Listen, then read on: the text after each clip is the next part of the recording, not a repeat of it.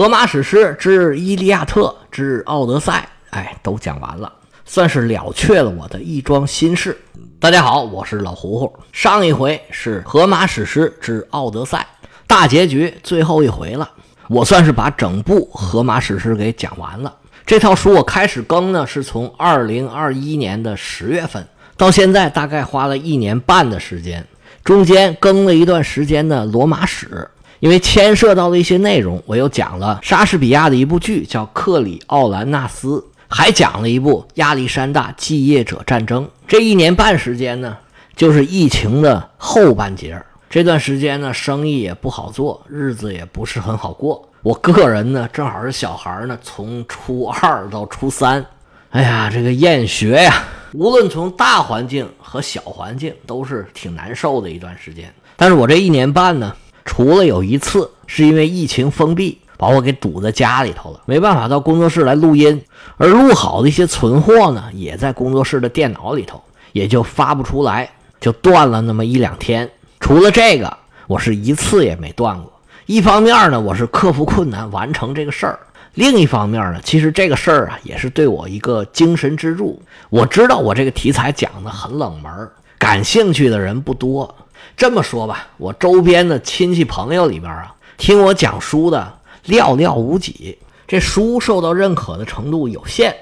大部分人夸我呢，都说你坚持下来不容易，把我跟每天跑步、做瑜伽、不吃饭的那些人放在一块儿了。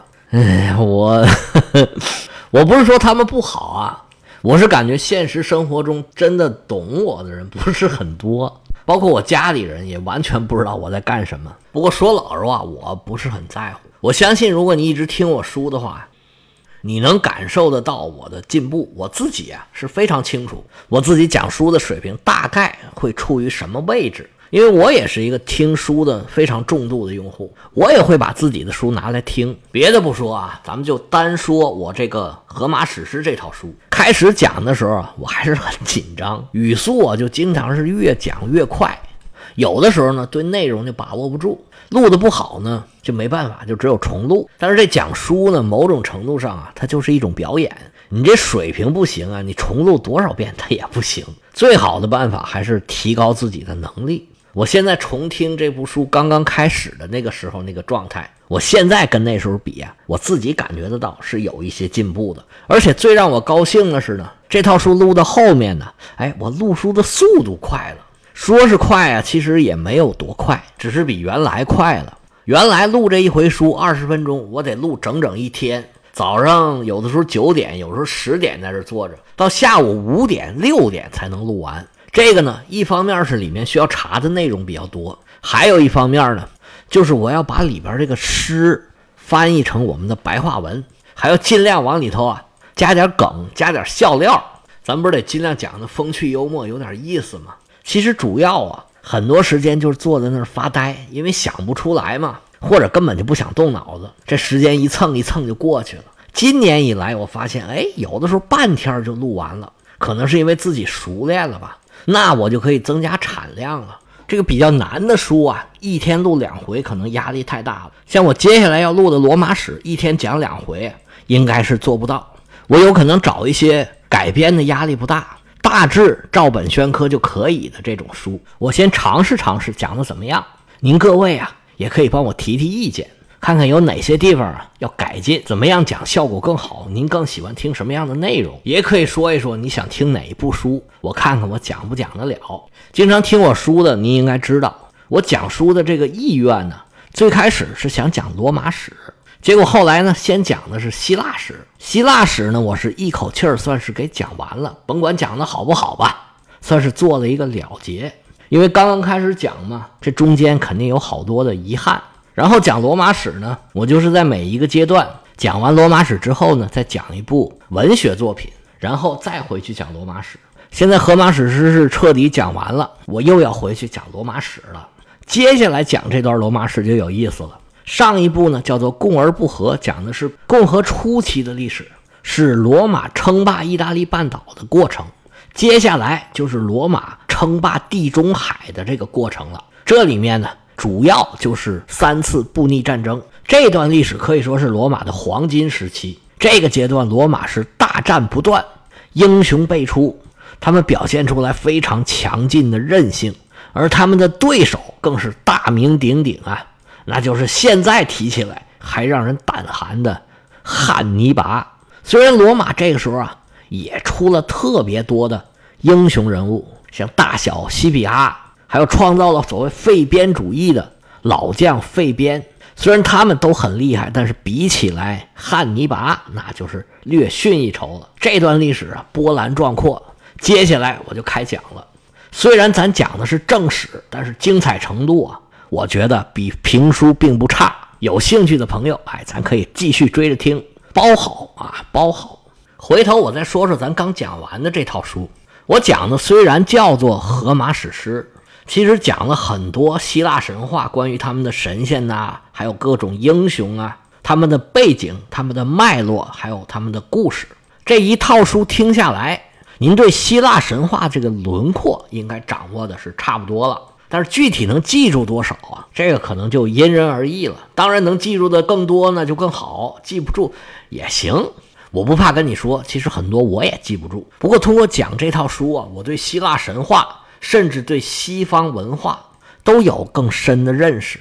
如果现在在我的大脑里面插上电极，提起希腊神话这四个字儿啊，肯定它引起的反应跟原来的这个区域都会不一样。现在我是深刻体会到这个所谓的费曼学习法，这个哎呀，真是很管用啊！有的东西你看一遍呢，完全记不住；再讲一遍啊，那就不一样了。希腊神话的内容非常的多。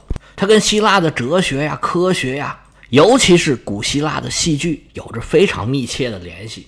古希腊的这些诗人、戏剧家，对于完善希腊神话的这个体系、丰富他们的情节，尤其是拔高他的思想高度，这是起了非常非常重要的作用。可以说，没有古希腊的戏剧，就没有您听到的这个希腊神话这么丰富。这么精彩纷呈的内容，希腊神话是一个不断变化的体系。荷马史诗是相对比较早的版本的希腊神话，从这个时候一直到古罗马的这个体系，大概发展了一千年左右。这里面的人物设定啊，故事的情节呀，不同的神之间的关系啊，都有很多很多的变化，出现了不同的版本。比如说我们讲的这个太阳神。最早的太阳神毫无疑问就是赫利俄斯，到了后来呢，他就跟阿波罗逐渐逐渐的就混到一块儿去了。有很多故事搞不清楚到底是赫利俄斯还是阿波罗了，或者说某种程度上，阿波罗就把赫利俄斯给吃掉了。这种情况非常的普遍，所以把希腊神话所有的神话故事完全掌握，基本上是不可能的。把从希腊到罗马这些。比较著名的神话著作看一遍都是一个很费劲的事儿，更何况说要穷尽它了。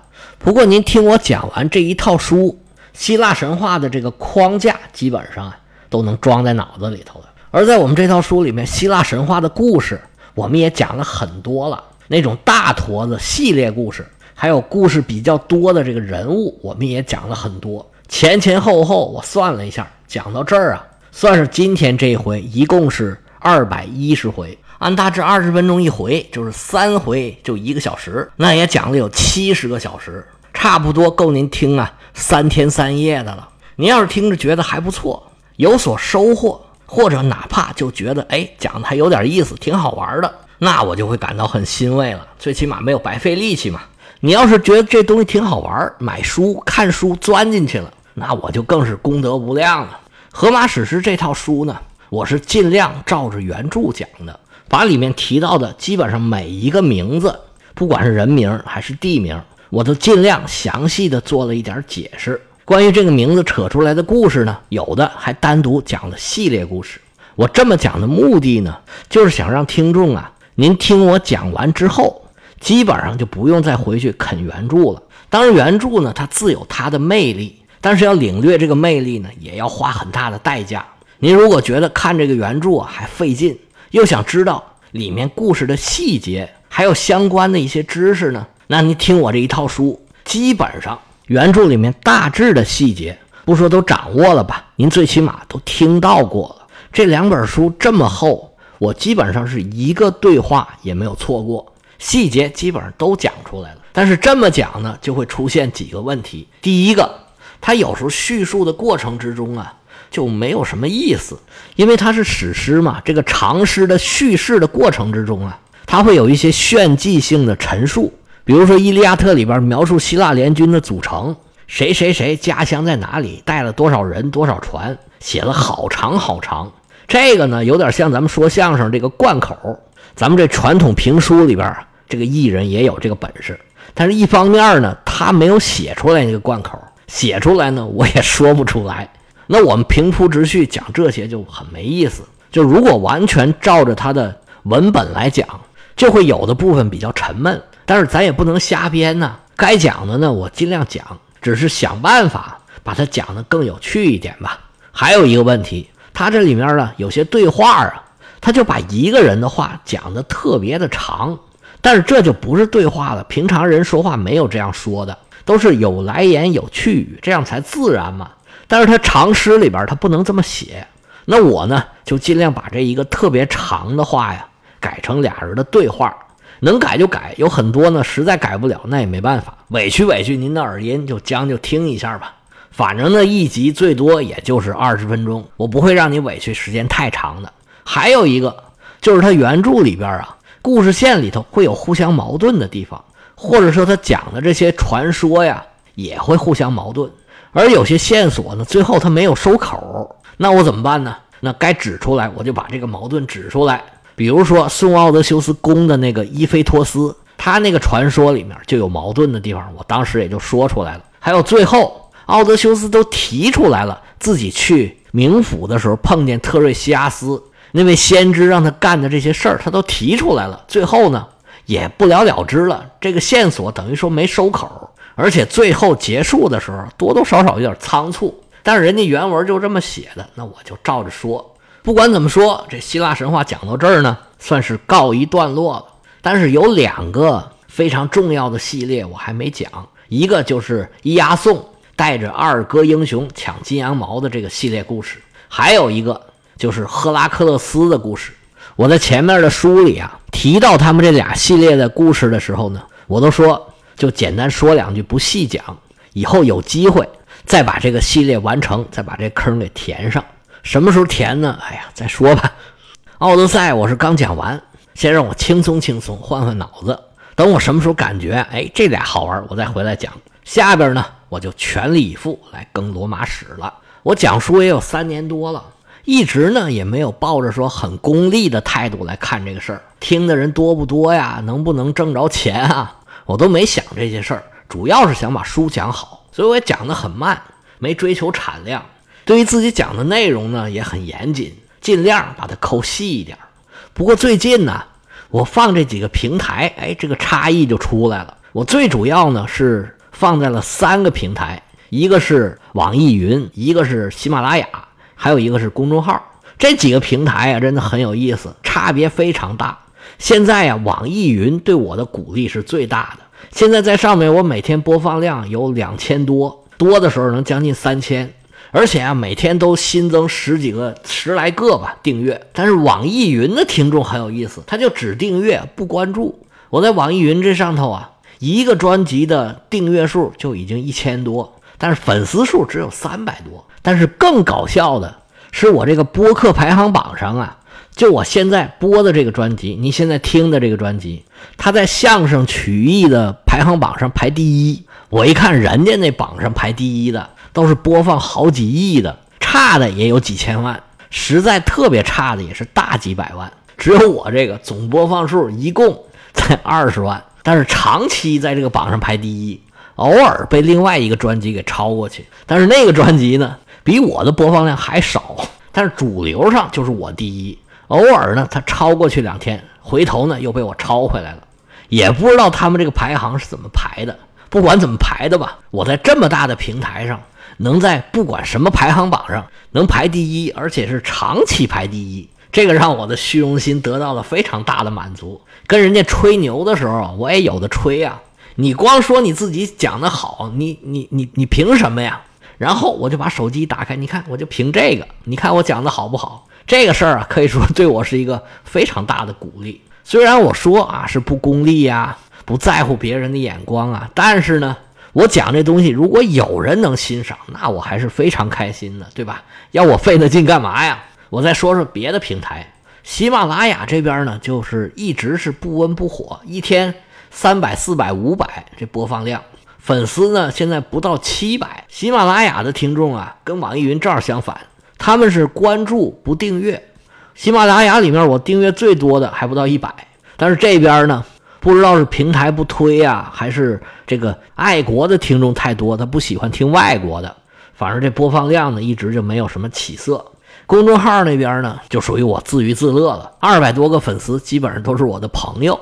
每天几个播放量啊，那就是我那有品位的朋友听的，还放了几个其他的平台，什么小宇宙啊，什么荔枝啊，那都不在话下了。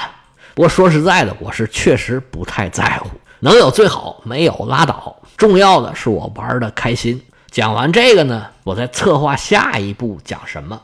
这边罗马史肯定少不了，我会一直更的。然后呢，我有几个候选，一个是浮士德。一个是但丁的《神曲》，还有一个是《战争与和平》啊！我现在正在看这个《战争与和平》，确实写的太好了，但是部头太大了，这很吓人，讲起来应该是非常的精彩。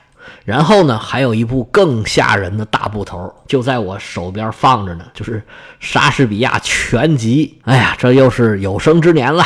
这几部书到底讲哪个，我还没有拿定主意。要不您帮我参谋参谋，或者说有什么新的提议？跟我说一下，行了，今天就说这么多。主要呢是讲完一套书，我非常的高兴，在这儿啊发泄发泄自己的情绪。哎，你要是觉得没什么意思，那不好意思，耽误您的时间，打扰您的耳音了。行了，今天咱们就讲到这儿，咱们下回罗马史再见。